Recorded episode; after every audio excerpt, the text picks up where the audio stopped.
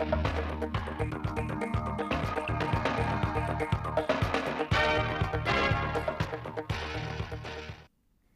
chào quý vị và các bạn đến với bản tin thời sự 10 giờ thứ 6 ngày 28 tháng 4 năm 2023 của Đài Phát thanh và Truyền hình Thanh Hóa. Chương trình đã được thực hiện trực tiếp trên sóng FM tần số 92,3 MHz. Tối qua 27 tháng 4, tại quảng trường biển khu du lịch Hải Hòa, phường Hải Hòa, Ủy ban nhân dân thị xã Nghi Sơn đã long trọng tổ chức lễ khai mạc du lịch biển Nghi Sơn 2023 với chủ đề Về với biển Nghi Sơn.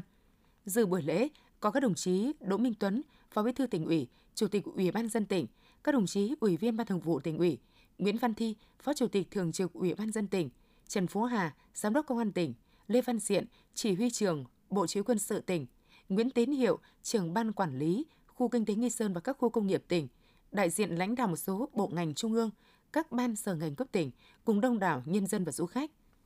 Lễ hội du lịch biển Nghi Sơn năm 2023 mang chủ đề Về với biển Nghi Sơn.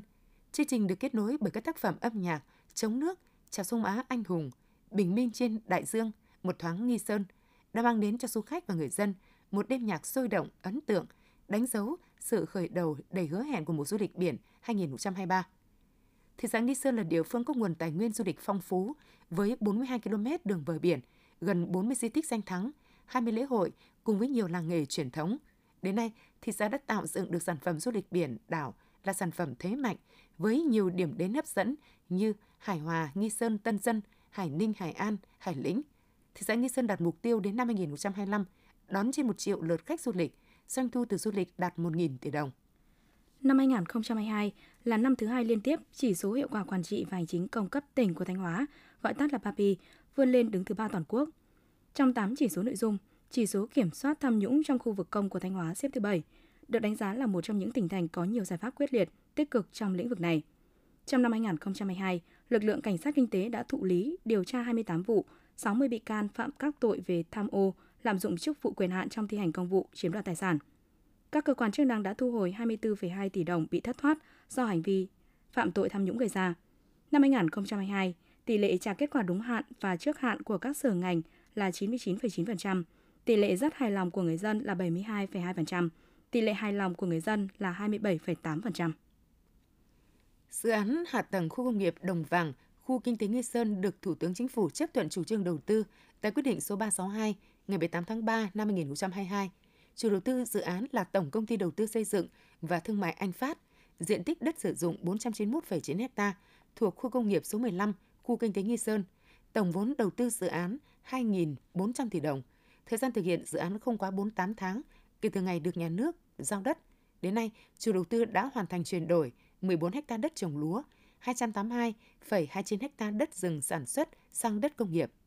Dự án đã hoàn thành giải phóng mặt bằng đối với phần diện tích 30,54 ha thuộc mặt bằng dự án số 1 tổ hợp hóa chất Đức Giang. Đối với diện tích 461,36 ha còn lại đang tiến hành công tác kiểm kê, phê duyệt phương án, tổ chức chi trả bồi thường.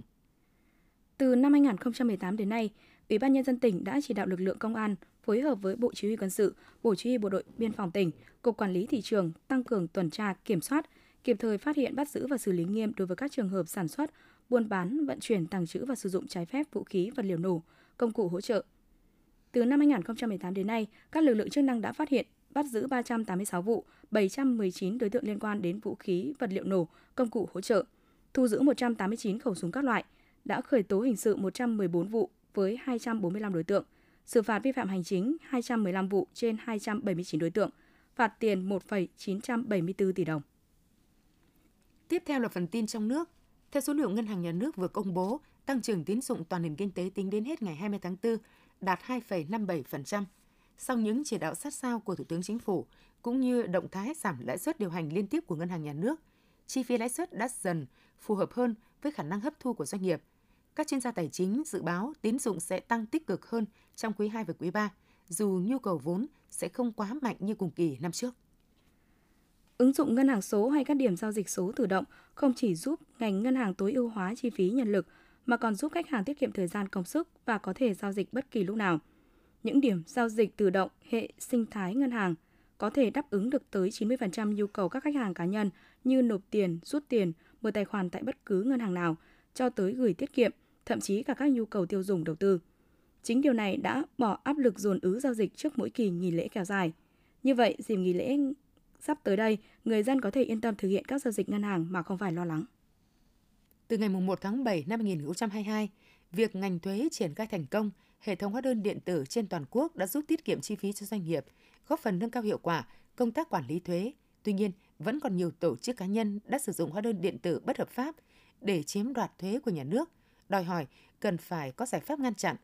Nhằm ngăn chặn nạn mua bán hóa đơn điện tử bất hợp pháp, Bộ Tài chính đã chỉ đạo toàn ngành thuế tăng cường quản lý, giám sát việc phát hành và sử dụng hóa đơn điện tử trên toàn quốc. Tổng cục Thuế vừa triển khai Trung tâm cơ sở dữ liệu về hóa đơn điện tử nhằm phát hiện các dấu hiệu rủi ro trong việc phát hành, sử dụng hóa đơn điện tử, giúp truy tìm, ngăn chặn doanh nghiệp sử dụng hóa đơn bất hợp pháp. Cục Đường bộ Việt Nam vừa có văn bản yêu cầu các khu quản lý đường bộ khu vực rà soát đường ô tô cao tốc phân kỳ, đầu tư được thiết kế với 4 làn xe cơ giới để có thể khai thác với vận tốc 90 km/h. Đối với các dự án đã đưa vào khai thác hoặc khai thác tạm thời, Cục Đường bộ Việt Nam yêu cầu các khu quản lý đường bộ phối hợp với các đơn vị liên quan kiểm tra, đánh giá về tình hình an toàn trên tuyến khi khai thác với phương án tổ chức giao thông đã được phê duyệt. Đối với các dự án đang hoàn thiện xây dựng, chuẩn bị tiếp nhận, bàn giao đưa vào khai thác, sử dụng, Cục Đường bộ Việt Nam yêu cầu các đơn vị quản lý đường bộ phối hợp với chủ đầu tư, tư vấn thiết kế, tư vấn thẩm tra an toàn giao thông, rà soát các yêu cầu thiết kế, tình trạng thực tế của tuyến đường, điều kiện thời tiết, các giải pháp an toàn giao thông. Tuần lễ vàng du lịch Lâm Đồng lần thứ 2 năm 2023 với chủ đề Lâm Đồng cao nguyên hùng vĩ đã khai mạc tại quảng trường Lâm Viên, thành phố Đà Lạt tối 27 tháng 4. Tuần lễ vàng du lịch Lâm Đồng lần thứ 2 diễn ra từ ngày 27 tháng 4 đến ngày 3 tháng 5 tại 12 huyện, thành phố của tỉnh với 18 chương trình ở 3 cụm sự kiện, tập trung vào các hoạt động về du lịch trải nghiệm văn hóa ẩm thực, du lịch cộng đồng. Nhiều chương trình hoạt động văn hóa đặc sắc mang âm hưởng của đại ngàn Tây Nguyên, cụ thể như chương trình tái hiện lễ hội mừng lúa chín của người dân tộc Churu, phục dựng lễ cưới truyền thống của người Cờ Ho, liên hoan cồng chiêng Tây Nguyên tiếng gọi đại ngàn. Trong khuôn khổ Dỗ Tổ Hùng Vương lễ hội đền Hùng năm 2023, hội thi gói nấu bánh chưng và giã bánh dày tỉnh Phú Thọ lần thứ 10 đã diễn ra ngày 27 tháng 4, tức mùng 8 tháng 3 âm lịch, tại khu di tích lịch sử đền Hùng. Hội thi có sự tham gia của trên 100 nghệ nhân đến từ 13 huyện, thành, thị trong tỉnh. Kết thúc hội thi, ban tổ chức đã trao giải nhất ở nội dung gói nấu bánh chưng cho đội Cẩm Khê và đội của huyện Yên Lập đoạt giải nhất ở nội dung bánh dày.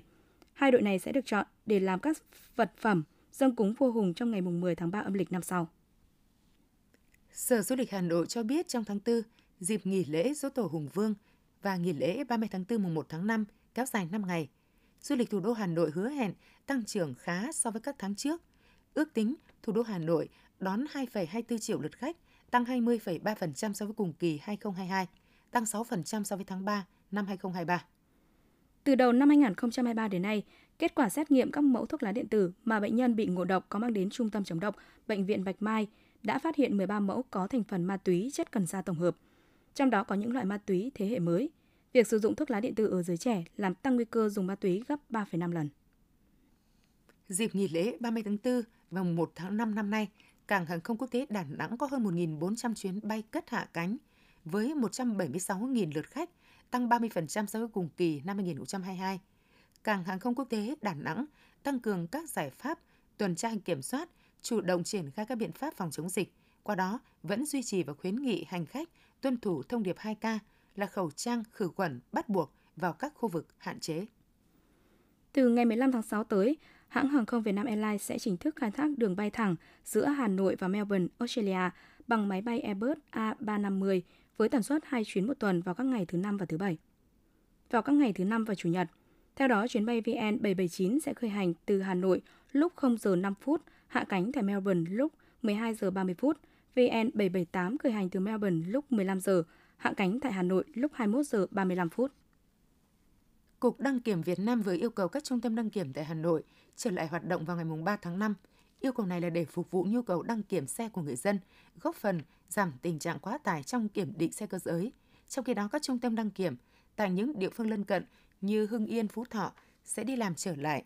từ ngày 2 tháng 5 với tinh thần sẵn sàng chia lửa cùng các trung tâm đăng kiểm ở thủ đô bởi lượng xe di chuyển về các tỉnh này rất đông.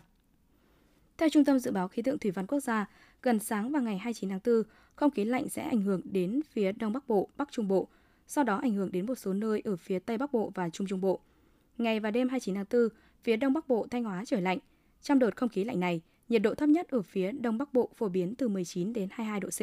vùng núi có nơi dưới 19 độ C. Quý vị và các bạn vừa theo dõi bản tin 10 giờ của Đài Phát thanh Truyền hình Thanh Hóa. Mời quý vị tiếp tục đón nghe bản tin thời sự 11 giờ để cập nhật những tin tức thời sự trong tỉnh.